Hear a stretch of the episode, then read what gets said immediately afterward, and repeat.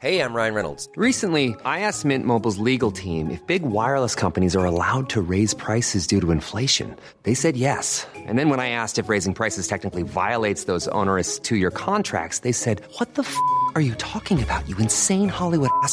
So to recap, we're cutting the price of Mint Unlimited from $30 a month to just $15 a month. Give it a try at mintmobile.com slash switch. $45 upfront for three months plus taxes and fees. Promo rate for new customers for limited time. Unlimited more than 40 gigabytes per month. Slows. Full terms at mintmobile.com. Hold up. What was that? Boring. No flavor. That was as bad as those leftovers you ate all week. Kiki Palmer here, and it's time to say hello to something fresh and guilt-free. Hello Fresh. Jazz up dinner with pecan-crusted chicken or garlic butter shrimp scampi. Now that's music to my mouth. Hello Fresh. Let's get this dinner party started. Discover all the delicious possibilities at hellofresh.com. Planning for your next trip? Elevate your travel style with Quince. Quince has all the jet setting essentials you'll want for your next getaway, like European linen, premium luggage options, buttery soft Italian leather bags, and so much more. And is all priced at 50 to 80% less than similar brands. Plus, Quince only works with factories that use safe and ethical manufacturing practices. Pack your bags with high-quality essentials you'll be wearing for vacations to come with Quince. Go to quince.com slash pack for free shipping and 365-day returns.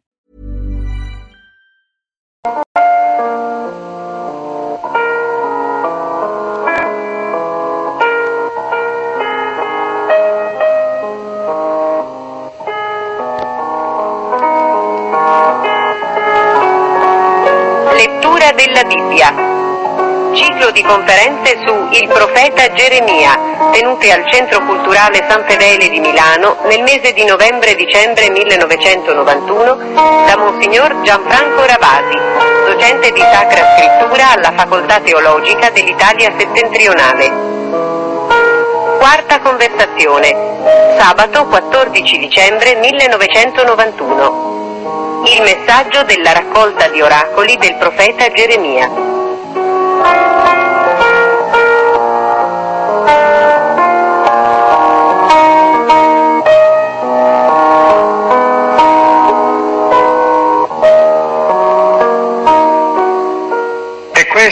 L'ultima nostra lettura del profeta Geremia. La prossima settimana noi leggeremo nel nostro prossimo incontro due opere particolarmente suggestive, l'una in particolare, che ruotano attorno alla grande opera di Geremia, costituiscono quasi come una specie di cornice, ma una cornice di altissimo livello. Pensiamo ad esempio che cosa sono le lamentazioni, forse uno dei grandi capolavori lirici di tutti i tempi, in particolare della Bibbia certamente, ma anche forse espressione di una specie di respiro eterno di dolore, di lamento.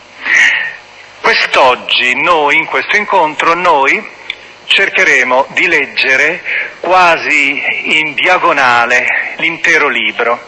Infatti il titolo che ho dato a questo incontro riguarda proprio esplicitamente il libro, nel suo autoporsi, nel suo presentarsi.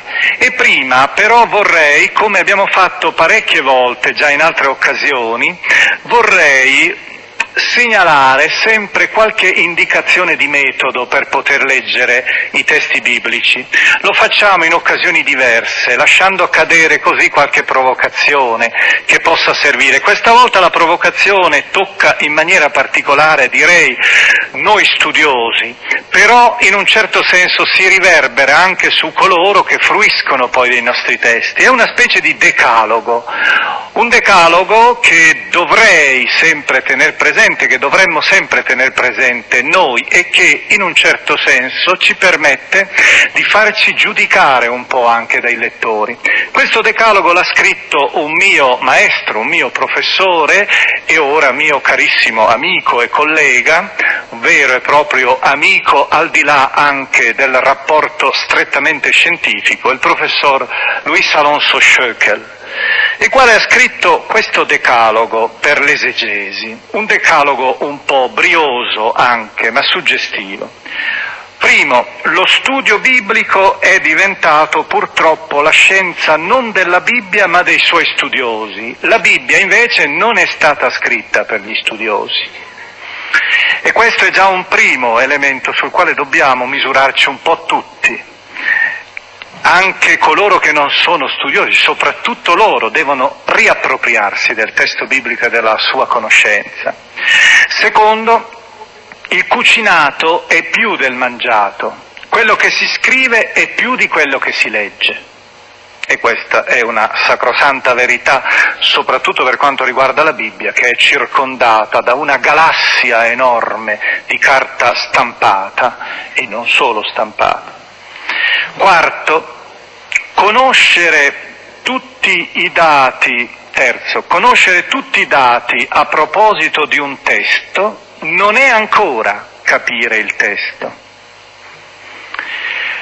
L'eruditismo esasperato, che alla fine io ho proprio dei colleghi che conoscono tutto di un testo in una maniera così sofisticata e così perversa persino, da non lasciare proprio il minimo spazio al respiro che il testo ha in sé, però tante volte danno proprio l'impressione di non averlo mai compreso nella sua pienezza soprattutto quando è un testo poetico. Quarto, non si riesce a leggere tutto su un soggetto, ci si sente colpevoli. Ci si, si riesce a leggere tutto su un soggetto, ci si sente frustrati. E questa è un'impressione doppia che tante volte tormenta un po' lo studioso e un po' tutti quelli che si avvicinano alla Bibbia. Sembra sempre che bisogna studiare oltre, certe volte si riesce a studiare tutto ma non si è ancora soddisfatti. Ancora, con il sudore della tua fronte produrrai frutti. Condividi i frutti però, non il sudore. Certi libri sono proprio illeggibili perché uno vuole far vedere tutto quello che sa. Ancora, un altro comandamento, ricerca, controlla, scarta, ma non ostentare la tua fatica. Ancora, segui la tua intuizione, ma non confessarlo mai, perché ti accuserebbero di essere ascientifico. Dire stupidaggini è follia, citarle è erudizione. E purtroppo ci sono dei testi che sono collane vere e proprie, collane, non un testo, sono molti testi messi insieme di citazioni di ipotesi che sono quasi tutte però quasi da demolire o da dimenticare, però è erudizione citata. Non rimettere nel testo ciò che l'autore ha voluto lasciar fuori. E qui purtroppo è la grande tentazione di molti lettori, non solo scientifici, ma anche spontanei della Bibbia, che nel testo mettono tutto ciò che loro ritengono che l'autore avrebbe dovuto dire. E da ultimo, e questo è il comandamento più importante per noi, soprattutto che dobbiamo comunicare questo testo ed è una cosa che dovete esigere profondamente da tutti coloro che comunicano, teologi o filosofi o, di, o critici letterari di qualsiasi genere, critici artistici soprattutto. Dovete, dovrete sempre esigere questo, il rispetto di questo comandamento. Chiarezza è carità per chi legge o ascolta. E la chiarezza è sicuramente nell'interno di Geremia, come di tutti i grandi poeti, che sono di loro natura trasparenti, come tutti i grandi uomini dello spirito. Noi eravamo approdati nell'ultimo nostro incontro a un punto di riferimento particolare, di particolare rilievo, che ora leggiamo. Era l'ultimo oracolo che io volevo presentarvi della famosa sequenza del libro della consolazione, cioè gli oracoli che sono oracoli di gioia, oracoli di speranza. Il capitolo trentunesimo, nei versetti 31-34, ha forse uno dei testi in assoluto tra i più famosi del profeta, testi che sono stati citati anche nell'interno del Nuovo Testamento ripetutamente. Questo testo ora noi lo ascoltiamo. Verranno giorni, dice il Signore, nei quali Con la casa di Israele, con la casa di Giuda io concluderò un'alleanza nuova, non come l'alleanza che ho concluso con i loro padri quando li presi per mano per farli uscire dal paese d'Egitto, un'alleanza che essi hanno violato benché io fossi loro Signore. Questa sarà l'alleanza che io concluderò con la casa di Israele dopo quei giorni, dice il Signore. Porrò la mia legge nel loro animo, la scriverò sul loro cuore. Allora io sarò il loro Dio ed essi il mio popolo. Non dovranno più istruirsi gli uni gli altri dicendo riconoscete il Signore perché tutti mi conosceranno, dal più piccolo al più grande, dice il Signore, poiché io perdonerò la loro iniquità e non ricorderò più il loro peccato. È il capitolo trentunesimo e sono i versetti 31-34. Tra parentesi ricordiamo che questo testo è stato integralmente citato nel Nuovo Testamento, nella lettera agli ebrei capitolo ottavo, nei versetti 8-12, ed è la citazione più lunga dell'Antico Testamento nel Nuovo il che voleva dire che era un testo considerato capitale dall'autore di questa splendida, grandiosa omelia che è la lettera agli ebrei. Ora, questo testo suo, nel suo cuore ha alcuni elementi che dobbiamo mettere in luce perché sono particolarmente rilevanti dal punto di vista teologico, della visione che il profeta Geremia ha del credere e dello sperare. Il primo elemento, nuova alleanza. Questa espressione è un termine tecnico che verrà coniato e resterà per sempre nell'interno della storia di tutti i movimenti spirituali. Nuova alleanza non nel senso di contrapposizione all'antica, certo c'è anche questo, l'alleanza del Sinai di stampo piuttosto protocollare, diplomatico, modellato su appunto questi moduli, questi schemi di trattati vassallatici dalle alleanza che si usavano nell'antico Oriente, per esempio, che conoscevano molto bene gli Ittiti, che usavano molto bene gli Ittiti. Non è solo in questo senso, il senso è un altro. Nuovo nella Bibbia indica il definitivo, indica il perfetto, il conclusivo. Cantate al Signore un cantico nuovo, non vuol dire cantate al Signore un cantico fresco, spontaneo, non ripetuto, non tradizionale, no, vuol dire cantate al Signore il cantico ultimo, il cantico pieno, il cantico supremo. Non per nulla è entrato anche nella tradizione latina poi di parlare dei novissimi, e i novissimi sono le cose ultime, che in realtà però sono le cose nuove assolute, la grande sorpresa di Dio. Ricordiamo quello quello che avviene quella sera in una sala, un piano superiore di una casa di Gerusalemme, di una modesta casa di Gerusalemme, quando quell'uomo, Gesù di Nazareth, si siede coi suoi discepoli per celebrare la Pasqua. In quell'occasione egli sulla coppa di vino pronuncia quella frase che diventa assolutamente carica di significato per l'ammiccamento che, fa, che, Gesù fa al testo di Geremia. Nel capitolo ventiduesimo al versetto 21 di Luca, è Luca che dà questa formula sul calice.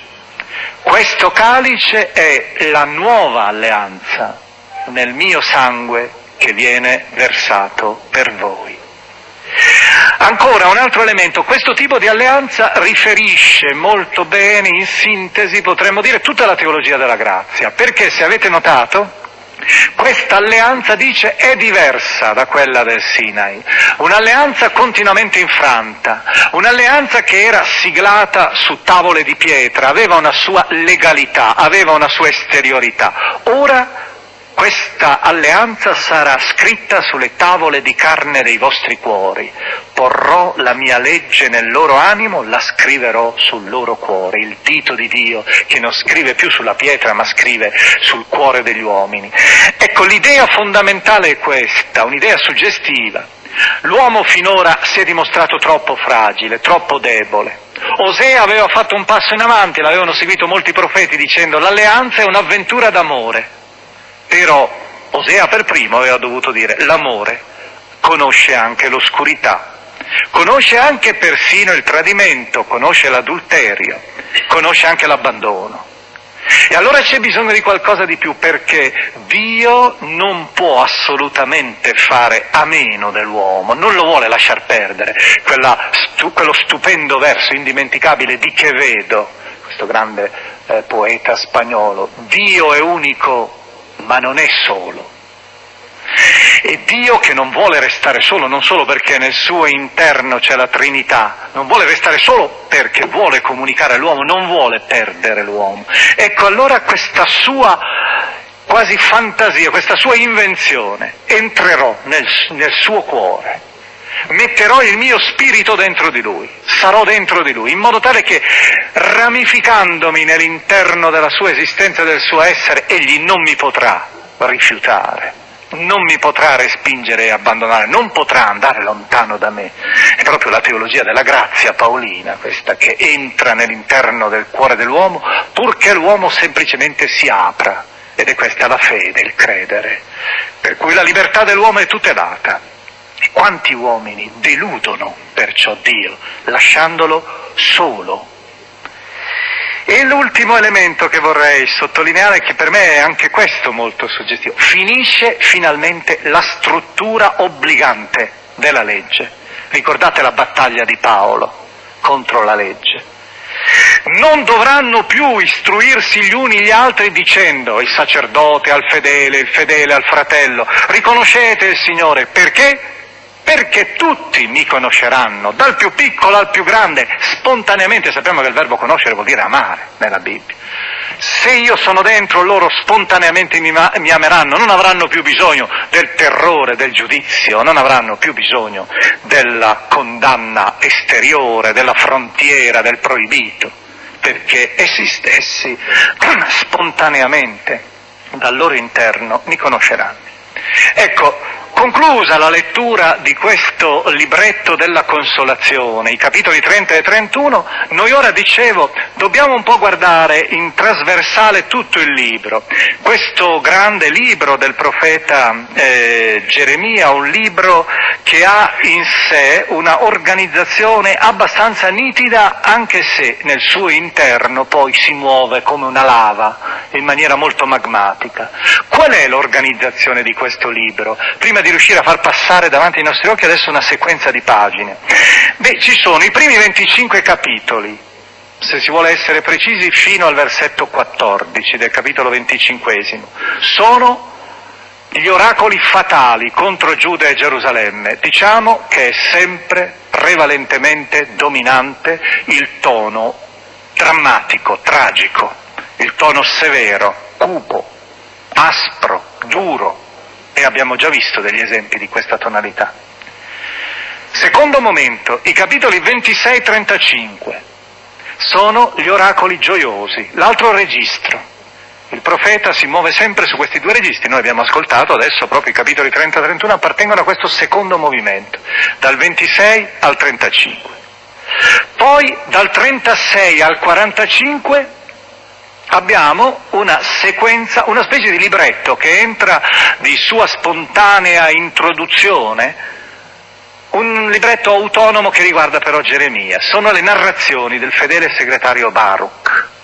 E da ultimo, nei capitoli 46-51, abbiamo gli oracoli contro le nazioni, c'è poi un appendice, gli oracoli contro le nazioni. In realtà un frammento, un frammentino di oracolo delle nazioni è scivolato anche nel capitolo 25, nei versetti 15-38, negli oracoli oscuri.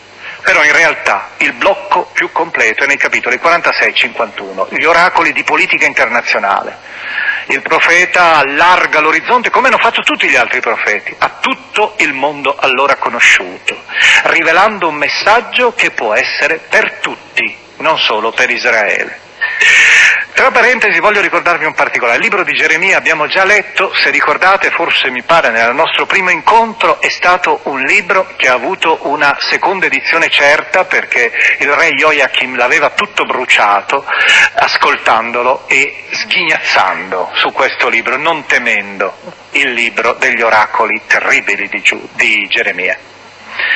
Noi sappiamo anche che probabilmente ha avuto molte altre redazioni, tant'è vero che ci troviamo di fronte a una cosa sorprendente, unica nell'Antico Testamento, la traduzione greca antica dell'Antico Testamento, la famosa traduzione dei 70, di cui avrete sentito parlare tante volte, ha un testo di Geremia che è di un ottavo più breve di quello ebraico ed è completamente disorganizzato rispetto al testo ebraico.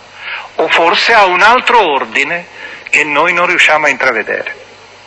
Il che vuol dire che questo libro è vissuto, ha corso una sua avventura in maniera tutta autonoma e tutta particolare. Noi adesso nella lettura veloce che voglio proporvi cercheremo di distendere un po' tutto lo spettro. Immaginate un po' lo spettro dei colori dall'estremo rosso al violetto, dal colore caldo, anzi noi partiamo dal violetto e andiamo al rosso, dal colore freddo, l'ultravioletto poi è gelido completamente, e arriviamo al rosso e all'infrarosso, dal gelo, gelo della denuncia, gelo della condanna, approdiamo alla luce al calore della gioia e della speranza. Sono quei due famosi grandi eh, registri su cui il libro di Geremia si muove. E cominciamo allora con una serie di testi. Io spero di leggervene ben dieci questa sera, lasciamo proprio il più possibile la parola a Geremia. Io vorrei cominciare con questo testo che non è da spiegare, qui proprio una delle leggi che ricordavo prima, leggi della poesia. La poesia non si spiega, la poesia si spiega da sé. La poesia deve essere amata, bisogna entrare nella stessa lunghezza d'onda, è come spiegare la musica, certo, la si deve anche spiegare per conoscerne tutti i meandri ultimi, però alla fine sei tu solo e la musica che risuona, è il suono che dilaga nello spazio e raggiunge la tua anima, non il tuo orecchio, il tuo orecchio è solo una mediazione. Questo testo è veramente sul versante del violetto, il violetto più gelido. È un canto amarissimo, proprio da non sporcare col commento. Si trova nel capitolo quindicesimo, dai versetti 5 al 10. È un brandello anche di confessione di Geremia. Ascoltatelo. Purtroppo vi dico già, la traduzione non è che una pallida immagine di ciò che è l'originale. Poverissimo ma potentissimo. Chi avrà pietà di te, Gerusalemme? Chi ti compiangerà? Chi mai si volterà per domandarti come stai? Tu mi hai respinto, dice il Signore, mi hai voltato le spalle e io ho steso la mano su di te per annientarti. Ora sono stanco di avere pietà. Io li ho dispersi al vento con la pala nelle città della contrada. Ho reso senza figli e ho fatto perire il mio popolo perché non abbandonarono le loro abitudini. Le loro vedove sono divenute più numerose della sabbia del mare. Ho mandato sulle madri e sui giovani un devastatore in pieno giorno D'un tratto ho fatto piombare su di loro turbamento e spavento. È abbattuta la madre di sette figli, esala il suo respiro. Il suo sole tramonta quando è ancora giorno. Bellissima questa intuizione. È coperta di vergogna e confusa. E io consegnerò i loro superstiti alla spada, in preda ai loro nemici oracolo del Signore. Me infelice, madre mia, che mi hai partorito oggetto di litigio e di contrasto per tutto il paese. Non ho preso prestiti, non ho prestato a nessuno, eppure tutti mi maledicono. E sentite questa coda, che è una coda delle confessioni, con quel disgusto della vita che abbiamo già visto essere un po' l'inchiostro nero con cui scrive queste confessioni. Ma passiamo a un secondo brano che vorrei leggervi, questo è un tema classico nella profezia, ma sentite come lo sviluppa, sareste capaci tutti, io penso, di dimostrare questo tema attraverso qualche altro profeta, perché i profeti, tutta la Bibbia ne parla continuamente, la falsa religione l'idolatria. L'idolatria è la religione impazzita, una religione che non ha più la funzione di rispettare Dio e l'uomo, che vuole salvare Dio e in realtà umilia l'uomo e come tale fa crollare anche Dio, umilia anche Dio. È il canto, tra virgolette, dello spaventapasseri. Sentirete anche perché nel capitolo decimo polemica antidolatrica, da leggere magari cercando di evocare una lettura che abbiamo fatto molto tempo fa, nel capitolo, nei capitoli 13, eh, 16, di 13, 15 soprattutto, di, del libro della Sapienza. Ascoltate la parola che il Signore vi rivolge, casa di Israele, così dice il Signore, non imitate la condotta delle genti e non abbiate paura dei segni del cielo perché le genti hanno paura di essi e con un colpo solo stronca tutto il settore dell'astrologia, oroscopi, tutte queste forme di magia astrale. Poiché ciò che è il terrore dei popoli, questi idoli mostruosi, è un nulla, non è che un legno tagliato nel bosco, opera delle mani di chi lavora con l'ascia è ornato di argento e di oro, è fissato con chiodi e con martelli perché non si muova. Gli idoli e qui increscendo il sarcasmo, vedete, dopo quella rappresentazione che tra l'altro è, è, verrà ripresa poi da un poeta anonimo, da un profeta anonimo la cui opera è entrata nel profeta Isaia, il secondo Isaia, nel capitolo 44 di Isaia, quella dell'idolo come pezzo di legno. Chi sbaglia il suo Dio, sceglie un Dio falso, sceglie in pratica un oggetto, una cosa tarlata, ma va ancora più avanti il profeta dice, gli idoli sono come uno spauracchio uno spaventapasseri, in un campo di cocomeri. Non sanno parlare, bisogna portarli perché non camminano. Non temeteli perché non fanno alcun male, come non è loro potere neppure però fare il bene. Non sono come te, o oh Signore. Tu sei grande e grande è la potenza del tuo nome. Chi non ti temerà, Re delle nazioni? Questo ti conviene poiché tra tutti i saggi delle nazioni e in tutti i loro regni nessuno è simile a te. Potenza e sapienza al nostro Dio il vivente, questi sono oggetti. E pensate qui anche che cosa vuol dire tutta la pseudo religiosità cristiana che circola tante volte attorno al devozionalismo Bisognerebbe proprio avere il coraggio qualche volta di più di fronte, rispettando sempre le persone, l'ingenuità delle persone, però di strappare il velo anche a certe statue reali o mentali che vengono adorate come idoli, mentre in realtà sono soltanto degli spaventapasseri. Sono soltanto delle illusioni, dei transfert in cui metti i tuoi sogni, un Dio che debba preoccuparsi soltanto degli interessi tuoi, interessi materiali soltanto, e non il Dio di Abramo, di Isacco e di Giacobbe, il Dio del fuoco, il Dio del cuore, il Dio della passione, il Dio della verità, il Dio del grande mistero. Terzo, scegliamo un altro tema. Il tema questo, per capire bene questa uh, narrazione che troviamo nel capitolo tredicesimo, nei versetti 1-11, dobbiamo immaginare il simbolo, dobbiamo tenere molto ben presente il simbolo. Il simbolo è quello della cintura. E la cintura, e questo sarà importante per capirlo, è qualcosa che più di tutto è la fascia, eh, più che la cintura, è la fascia, che circonda proprio lo stomaco della persona. E quindi quella realtà che più aderisce in assoluto al cuore, alle interiorità dell'uomo. È il cuore è la sede della coscienza, del linguaggio biblico. I reni sono il segno dell'inconscio, delle passioni turbolente. Ebbene, ecco, questa fascia avvolge completamente l'uomo. Dio ha sognato, lo dice qui proprio esplicitamente, che il suo popolo fosse la sua fascia la fascia di lui, re, sovrano, che lo circondasse, ci fosse questa specie di osmosi, e invece questa fascia se n'è andata altrove. Che cos'è? È un pugno di marciume.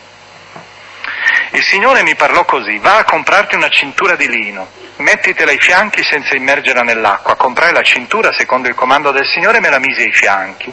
La parola del Signore mi fu rivolta una seconda volta, prendi la cintura che hai comprato e che porti ai fianchi e va subito verso l'Eufrate e nascondila nella fessura di una pietra.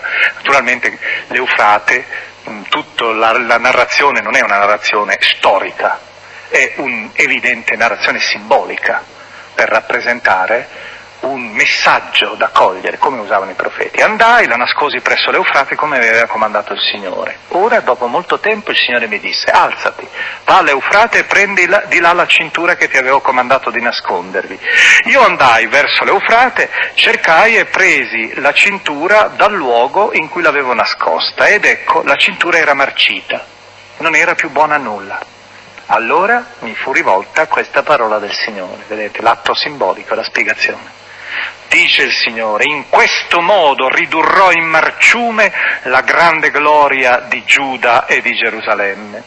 Questo popolo malvagio che rifiuta di ascoltare le mie parole, che si comporta secondo la caparbietà del suo cuore e segue altri dei per servirli e per adorarli, diventerà come questa cintura che non è più buona a nulla, poiché come questa cintura aderisce ai fianchi di un uomo, così io volli che aderisse a me tutta la casa di Israele e tutta la casa di Giuda, perché fossero mio popolo, mia fama, mia lode, mia gloria, ma non mi ascoltarono.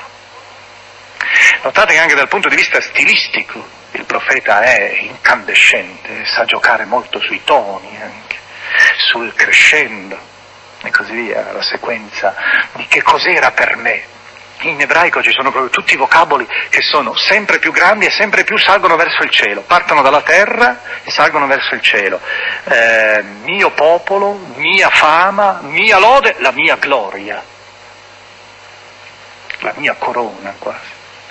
Stiamo sempre andando nel, nella zona del viola, nella zona fredda, orientandoci verso il cielo. Ecco un'altra pagina celebre che non leggo tutto ma di cui leggo soltanto alcune battute e che è veramente un po' impressionante per noi cristiani che abbiamo dato un certo valore alla verginità. Noi sappiamo che nell'interno dell'antico Israele celibato e verginità erano una vergogna. Erano una vergogna semplicemente per questo fatto, perché non generando tu eri un tronco morto, eri un ramo secco. Sterile, la sterile è per eccellenza la maledetta, può essere ripudiata senza nessun imbarazzo. E l'uomo eunuco sarà solo il terzo Isaia che ha queste, il libro della sapienza che dirà a queste persone non temete perché il Signore guarda il cuore, non la fisicità. L'eunuco era l'impotente era considerato un rifiuto del popolo, perché non potevano avere neppure la memoria dopo di sé, non solo, non potevano far continuare la storia della salvezza attraverso i figli, la storia della salvezza che avrebbe portato al Messia, loro troncavano lo sviluppo salvifico. E questa tra l'altro è un'idea che viene ripresa poi in una maniera particolarmente curiosa da Agostino, quando Agostino dice, e se però, proprio partendo dall'idea della verginità, per usarla invece in senso contrario al concetto antico testamentario, dice, no, noi invece possiamo proprio con la verginità far sì che il Messia arrivi per il secondo giudizio.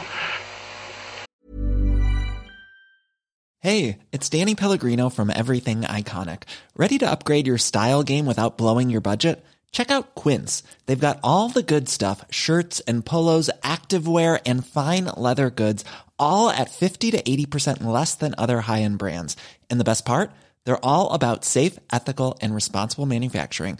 Get that luxury vibe without the luxury price tag. Hit up quince.com slash upgrade for free shipping and 365 day returns on your next order. That's quince.com slash upgrade. Many of us have those stubborn pounds that seem impossible to lose, no matter how good we eat or how hard we work out. My solution is PlushCare. PlushCare is a leading telehealth provider with doctors who are there for you day and night to partner with you in your weight loss journey. They can prescribe FDA-approved weight loss medications like Wagovi and Zepbound for those who qualify. Plus, they accept most insurance plans. To get started, visit plushcare.com slash weight loss. That's plushcare.com slash weight loss. Per l'ultimo giorno. Basterebbe non sposarsi mai, non avere più figli, et sic terminus seculi acceleraretur. E così la fine del mondo s'avanzerebbe. Ragionava forse un po' eccessivamente il grande Agostino. L'ordine che all'improvviso squarcia la vita di Geremia. Geremia, abbiamo detto, è un sentimentale, lo si vede anche dalla passione, E quindi era proprio la persona non soltanto obbligata a sposarsi per statuto sociale, ma la persona destinata a far felice una donna, ad essere con una donna, per essere felice lui. Aveva bisogno della freschezza dei sentimenti, della tenerezza della comunicazione, della contiguità, soprattutto perché la sua vita era una vita continua di solitudine, costretto a dire il contrario degli altri, almeno hai lei che ti attende la sera, che può con te condividere il peso di questa vocazione che tu detesti. E questa è un'esperienza che io mi auguro, molti che sono qui, che mi ascolteranno dopo, possano dire è la loro verità. Ed ecco invece, mi fu rivolta questa parola del Signore, siamo nel capitolo sedicesimo.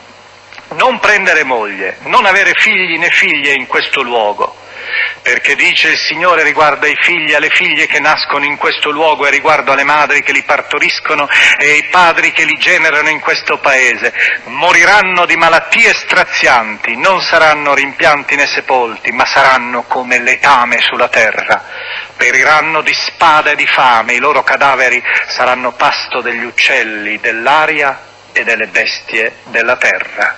E nel versetto nono, così dice il Signore degli eserciti, Dio di Israele, ecco, sotto i vostri occhi e nei vostri giorni farò cessare da questo luogo le voci di gioia e di allegria, la voce dello sposo e della sposa.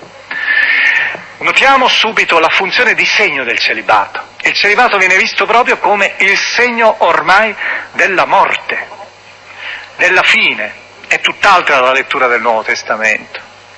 Questa lettura è orientata proprio a mostrare ciò che tra poco apparirà. E la descrizione che fa il profeta non è esagerata, è in presa diretta. Quando venivano le distruzioni era proprio così, tutti questi cadaveri dis- distribuiti sui solchi, preda degli sciacalli e degli avvoltoi. Ma soprattutto il profeta non eh, mostra proprio con quella battuta finale che tra l'altro ripete suo, nel suo libro, ripete tre volte, la troveremo forse ancora più avanti se riusciamo a leggere ancora un brano, altri brani. Il profeta lascia ancora apparire il suo sentimento, la sua nostalgia però, di questa gioia dell'essere insieme, dell'essere sposati, perché dice in quel giorno tu devi essere celibe perché esisteranno solo morti o solo vedovi e vedove, oppure padri senza figli o figli senza padre.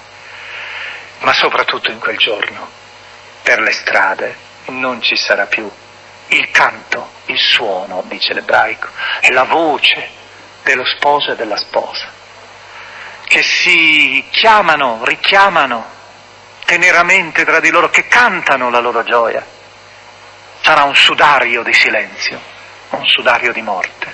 Ed è questo uno degli elementi che la Bibbia ripete soprattutto nei profeti.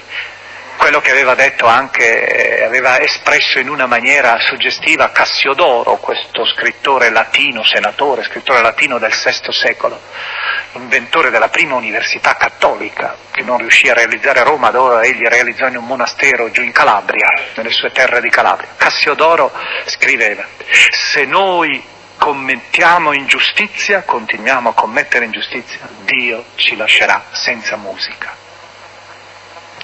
E difatti i profeti dicono quando arriva il giudizio di Dio, le trombe del giudizio prima e poi solo il silenzio. Un altro testo, lo, questa volta lo troviamo, siamo sempre, vedete, nei primi 25 capitoli, nel capitolo 24, quindi sempre nella tonalità cupa. E questa è una rappresentazione che era eh, già che eh, Geremia prende da Amos, il che vuol dire che Geremia conosceva il profeta Amos, conosceva il, eh, il messaggio di Amos, aveva forse letto, ascoltato le sue famose visioni. In una di queste visioni, se ricordate, Amos presenta canestri, un canestro colmo di frutti maturi e dice questi frutti maturi sono il segno della fine. Anche perché in ebraico ci sono due parole uguali, che hanno il suono uguale almeno forse nella lingua parlata, allora nel dialetto settentrionale pare, due parole, kaiz e ketz, che significano rispettivamente frutto maturo, ma maturo sapete, così inturgidito da scivolare ormai verso la corruzione, e dall'altra parte fine. Per cui se io lo pronuncio alla stessa maniera, eh, vedete questo ketz, questi frutti maturi sono ketz, la fine. Il profeta usa questa stessa immagine ma la muta, Ve ne accorgete subito ascoltando ora il racconto, il racconto dei due canestri. Il Signore mi mostrò due canestri di fichi posti davanti al Tempio e qui dà anche la data. Un canestro era pieno di fichi molto buoni, come i fichi primaticci, mentre l'altro canestro era pieno di fichi cattivi, così cattivi che non si potevano mangiare. Il Signore mi disse, che cosa vedi Geremia? Io risposi, fichi. I fichi buoni sono molto buoni, i cattivi sono molto cattivi, tanto cattivi che non si possono mangiare. Allora mi fu rivolta questa parola del Signore, dice il Signore Dio di Israele, come si ha riguardo di questi fichi buoni, così io avrò riguardo per il loro bene dei deportati di Giuda che ho fatto andare da questo luogo nel paese dei Caldei. Si ricordava in apertura che questo oracolo veniva dato dopo la prima deportazione, quella del 597, ricordate, dieci anni prima della distruzione del 587-86. Questi deportati stanno soffrendo, ma non moriranno. Io poserò lo sguardo sopra di loro per il loro bene, li ricondurrò in questo paese. Vedete che cominciamo ad andare verso il colore rosso, verso il colore verde, se volete, della speranza. Li ristabilirò fermamente, non li demolirò, li pianterò, non li sradicherò mai più, darò loro un cuore capace di conoscermi, perché io sono il Signore, essi saranno il mio popolo e io sarò il loro Dio se torneranno a me con tutto il cuore. Qui nell'ebraico abbiamo veramente un condensato di uh, riferimenti teologici, perché abbiamo il riferimento al cuore, la teologia del cuore di cui vi ho parlato prima. Abbiamo il riferimento alla nuova alleanza, perché si usa la famosa formula dell'alleanza. C'era una formula fissa che risuona in tutta la Bibbia la formula del rapporto tra Dio ed Israele nell'alleanza. Io sono il vostro Dio e voi sarete il mio popolo. Qui è risuonato, ma soprattutto c'è un gioco di parole che è difficile da rendere in traduzione sul tornare, restaurare, convertirsi. In ebraico, giocando sulle varie forme verbali, con uno stesso verbo, che è il verbo shuv, si può contemporaneamente dire, e lo rivedremo anche in un altro caso, si può contemporaneamente dire, tu ritorni, e ritorni da dove? Dalla schiavitù di Babilonia. Ma perché ritorni? Perché ti converti. E io che cosa ti farò? Facendoti ritornare per la tua conversione, ti restaurerò, restaurerò la tua nazione. Tutto giocato col verbo shuv, con lo stesso verbo. È proprio una specie di caleidoscopio semantico, cioè caleidoscopio di significati attorno alla stessa radice, attorno alla stessa parola.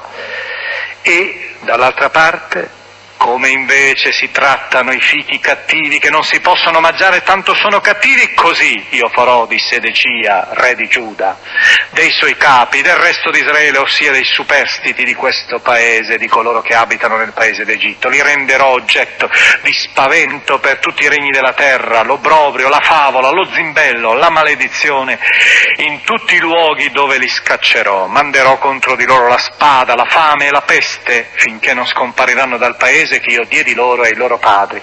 Qui c'è la rappresentazione della famosa triade, la spada, la fame e la peste, che è l'avanguardia del giudizio di Dio, un'avanguardia simbolica. Ancora un altro esempio, ma qui l'esempio ormai ci sta spostando sempre di più verso un orizzonte diverso. Il profeta, come tutti i profeti, si è scontrato con le autorità ecclesiastiche ufficiali di allora. È un po' il destino di tutti i profeti. I profeti rappresentano tante volte la contestazione, soprattutto la contestazione contro il potere politico, ma anche contro il potere religioso asservito, il potere religioso servile.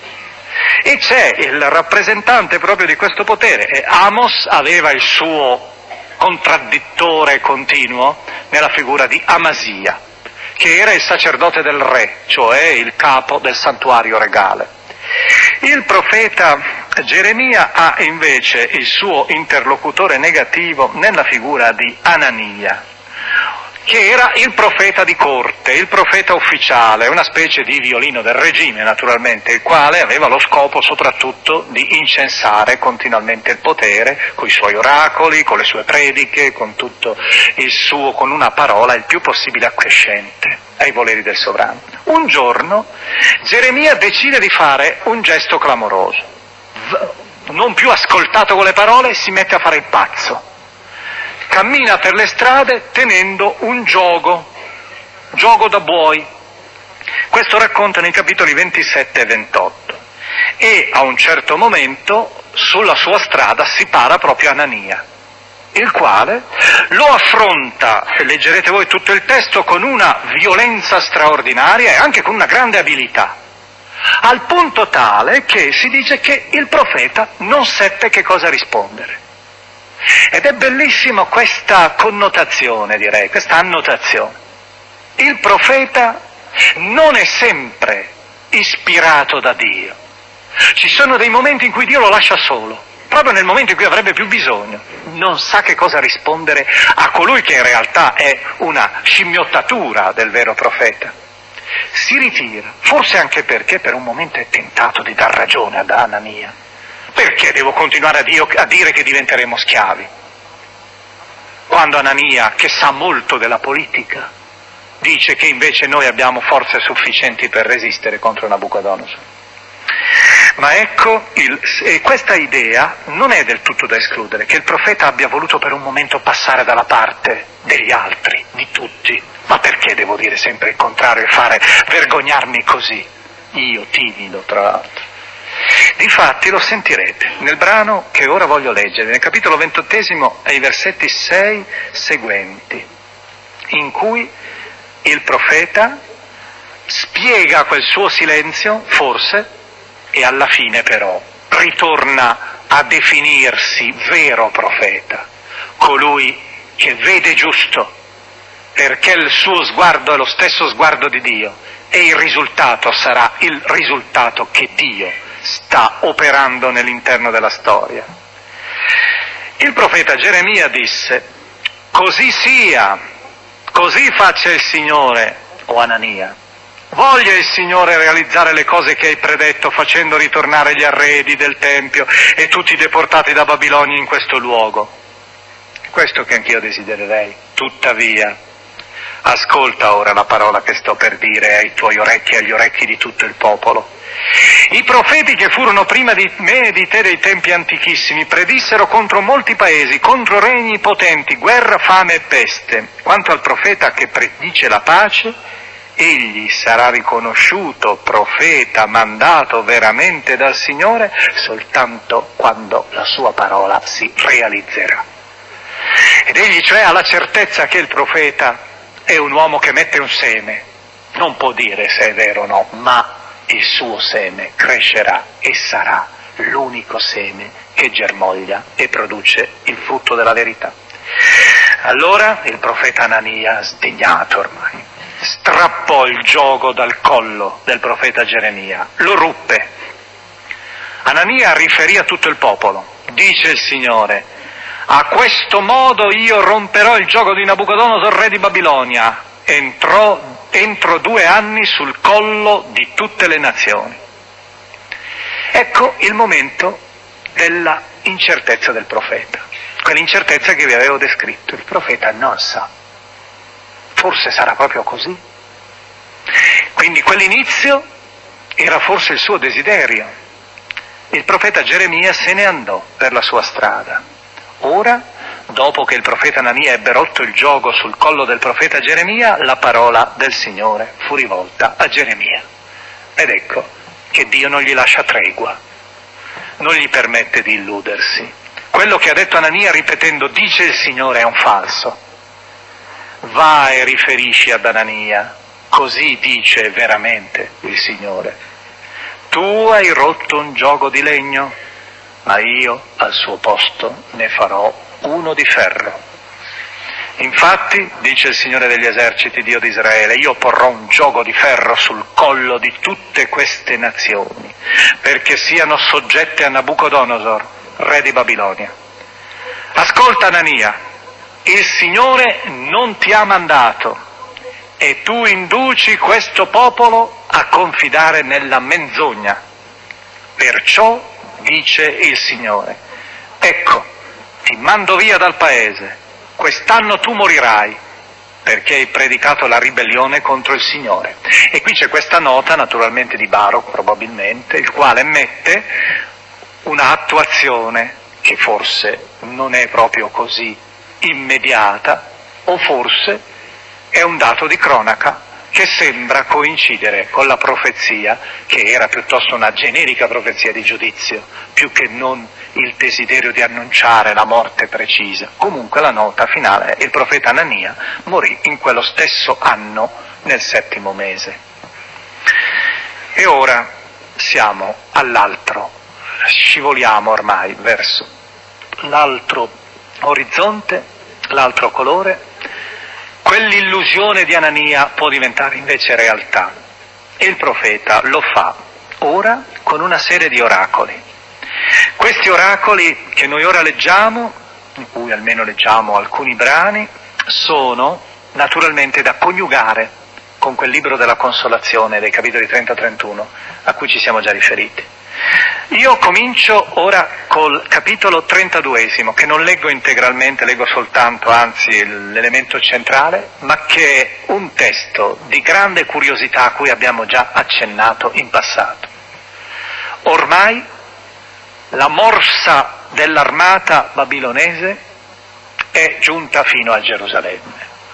Anatot, lo sappiamo, è a pochi chilometri da Gerusalemme. Il profeta vede che ormai tutti cercano di rifugiarsi in città o si disperdono. Naturalmente in questa occasione i terreni non valgono più nulla.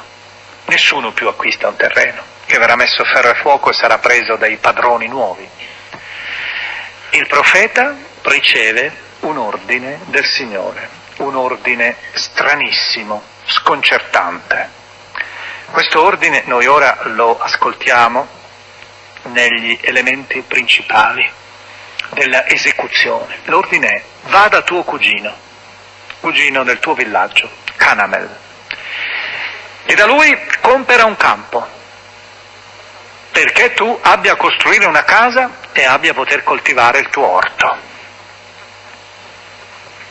Venne dunque da me Canamel, figlio di mio zio, secondo la parola del Signore, nell'atrio della prigione, tra l'altro era in carcere e mi disse, compra il mio campo che si trova in Anatot perché a te spetta il diritto di acquisto, a te tocca il riscatto, compratelo. Allora riconobbi che questa era la volontà del Signore, comprai il campo da Canamel, figlio di mio zio, e gli pagai il prezzo, 17 sicli d'argento. Stesi il documento del contratto, lo sigillai, chiamai i testimoni e pesai l'argento sulla stadera. I sicli erano un peso peso in argento, dei lingotti. Quindi presi il documento di compera, quello sigillato e quello aperto, era in duplice copia ovviamente, secondo le prescrizioni della legge. Diedi il contratto di compera a Baruch, figlio di Neria, figlio di Maxia, sotto gli occhi di Canamel, figlio di mio zio, e sotto gli occhi dei testimoni che avevano sottoscritto il contratto di compra, e sotto gli occhi di tutti i giudei che si trovavano nell'atrio della prigione. Vedete, la stipula di un contratto vero e proprio, formale, perché resti come testimonianza.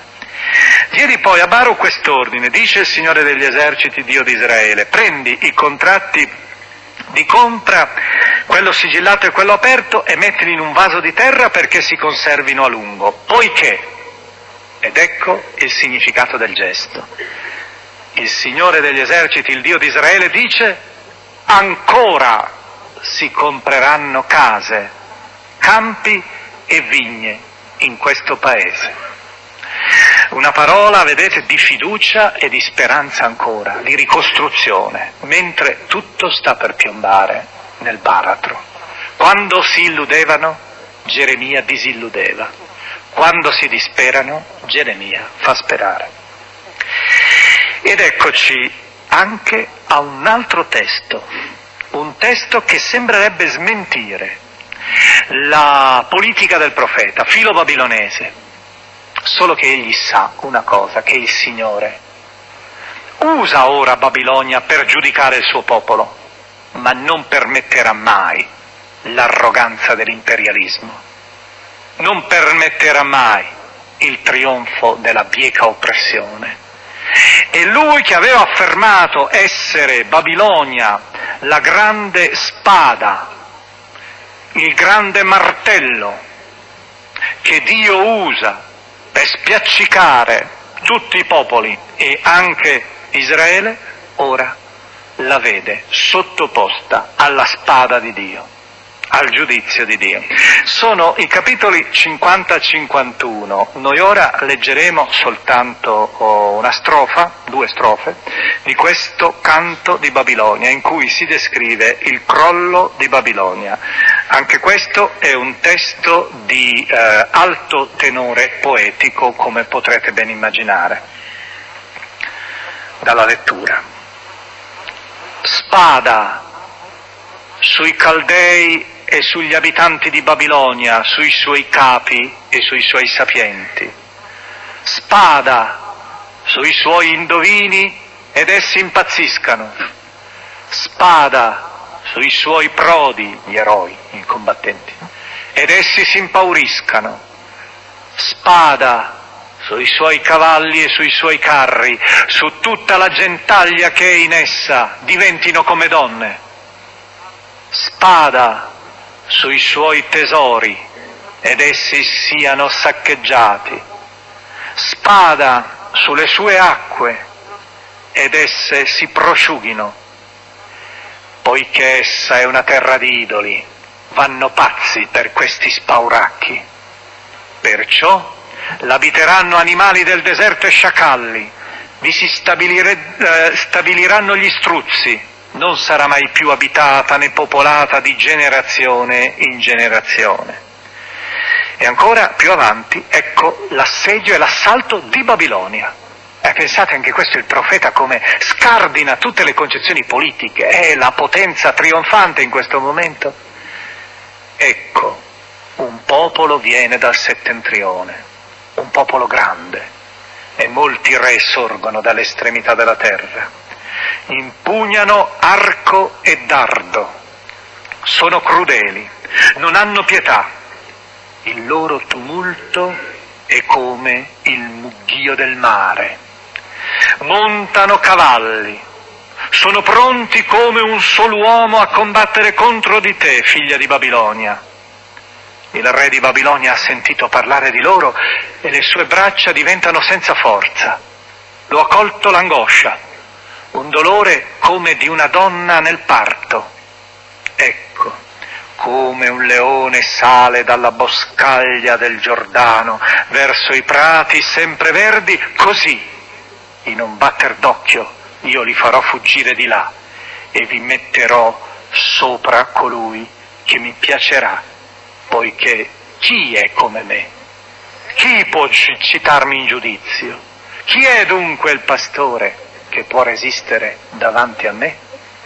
Vedete, su questa scena di distruzione, di terrore di Babilonia si erge lui, l'unico. Quelle domande retoriche finali, tipiche dei profeti, sono le domande de, sul vero Signore della storia da riconoscere, l'unico che può dire chi mi può mai schiacciare, chi mi può, può opporsi a me, pastore dei popoli, che guida tutti i popoli verso il loro destino e la speranza ormai si avvia sempre di più ad essere la nota fondamentale, una speranza che viene lasciata magari anche quotidiana, viene segnata da elementi quotidiani. Un giorno c'è anche questo povero uomo che ti ha sempre seguito, quell'uomo che impareremo a conoscere nel prossimo incontro, anche se quel libro che va sotto il suo nome non è suo in realtà, diremo, Baruch, Benedetto, il famoso segretario. E un giorno allora ba- a Baruch fedele, il profeta Geremia lascia una specie di piccola eredità, gli lascia un messaggio solo per lui. È uno dei casi rarissimi nell'interno della, della profezia in cui c'è un oracolo per un privato, che non ha una funzione pubblica. Si trova nel capitolo 45. Questa è la parola che il profeta Geremia comunicò a Baruch, figlio di Neeria, quando egli scriveva queste parole in un libro sotto la dettatura di Geremia nel quarto anno di Joachim, figlio di Giosia, re di Giuda. Dice il Signore Dio di Israele su di te, Baruch, tu hai detto, si vede che si era confidato col profeta e aveva esternato al profeta tutta la sua miseria, tutta la sua infelicità, tutta la sua tristezza, l'aveva fatta esplodere dall'esterno, all'esterno dopo averla tenuta per tanto tempo dentro di sé, non osando, sperando sempre nella guida del profeta. Tu hai detto, guai a me, poiché il Signore aggiunge tristezza al mio dolore. Io sono stanco dei miei gemiti e non trovo pace. Ebbene, dice il Signore, ecco, io demolisco ciò che ho edificato e sradico ciò che ho piantato, così per tutta la terra. E tu vai cercando grandi cose per te, non cercarle, perché io manderò la sventura su ogni uomo, oracolo del Signore. E vedete subito che demolisce ancora una volta, ma a te, Baruch, farò dono della vita come tuo bottino in tutti i luoghi dove tu andrai. Gli ricorda, guarda che tu non devi sognare di avere successo perché sei segretario del profeta e sei vicino a Dio. Tutto quello che il Signore fa devi condividerlo, però ricordati che il Signore non ti abbandona come non abbandona il profeta. E siamo giunti, siamo riusciti a leggere, e con questo concludiamo, l'ultimo passo. È il passo conclusivo della speranza, il decimo di quelli che abbiamo letto, ed è veramente ormai come il primo, ricordate quando siamo partiti dal primo, così stupendo, così chiaro, così nitido, ma così amaro, striato dalle lacrime, ora abbiamo l'ultimo che è senza bisogno di commento anch'esso, luminoso, pieno di speranza e per poterlo capire bene segnato ancora una volta dal verbo che qui eh, purtroppo non si riesce a vedere nei suoi giochi, sempre lo stesso verbo shuv, il verbo del ritorno della conversione, del cambiare la sorte, della restaurazione. Cambierò la sorte di Giuda, la sorte di Israele, li ristabilirò come al principio, sempre con lo stesso verbo. Se poi vi convertirete, ritornerete, verrete restaurati. E questo oracolo lo ascoltiamo in attesa di eh, porre la prossima settimana, prossima nostra lettura, attorno al grande libro di Geremia, la voce che entra in sintonia con Geremia la voce del lamento, delle lamentazioni, una voce che io vorrei, non potremo farlo, ma vorrei che fosse accompagnata con tutte le musiche che sono state costruite sulle lamentazioni cosiddette le lamentazioni di Geremia, musiche di grandissima intensità, perché è un testo tutto musicale in ebraico, è da cantare, non è da leggere le lamentazioni, le lamentazioni, il libro delle lamentazioni. E ora lasciamo invece questa ultima parola che è dopo la lamentazione, questa parola di speranza del profeta. È nei capitoli 33, versetti 6-11. Sentirete perché ho voluto parlare anche della musica. Ecco, io farò rimarginare la loro piaga, li curerò, li risanerò Procurerò loro abbondanza di pace e di sicurezza. Cambierò la sorte di Giuda e la sorte di Israele e li ristabilirò come al principio. Li purificherò da tutta l'iniquità con cui hanno peccato contro di me. Perdonerò tutte le iniquità che hanno commesso verso di me e per cui si sono ribellati contro di me. Ciò sarà per me titolo di gioia, di lode, di gloria tra tutti i popoli della terra quando sapranno tutto il bene che io faccio loro e temeranno e tremeranno per tutto il bene e per tutta la pace che concederò loro dice il Signore, in questo luogo di cui voi dite, ecco, esso è desolato, senza uomini e senza bestiame, nelle città di Giuda e nelle strade di Gerusalemme che sono desolate, senza uomini, senza abitanti e senza bestiame, si udranno ancora grida di gioia e grida di allegria. la voce dello sposo e, del, e quella della sposa e il canto di coloro che dicono lodate il Signore degli eserciti perché è buono, perché la sua grazia dura per sempre.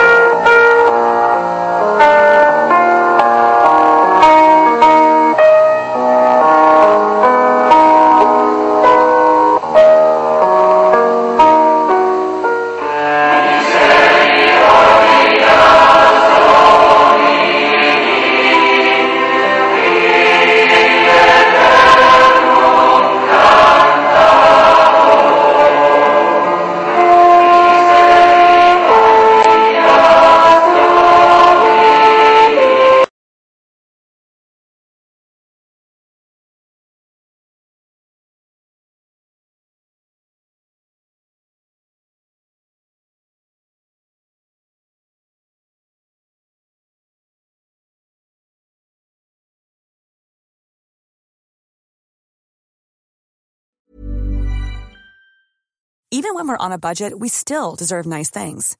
Quince is a place to scoop up stunning high-end goods for 50 to 80% less than similar brands. They have buttery soft cashmere sweaters starting at $50, luxurious Italian leather bags, and so much more. Plus, Quince only works with factories that use safe, ethical, and responsible manufacturing. Get the high-end goods you'll love without the high price tag with Quince.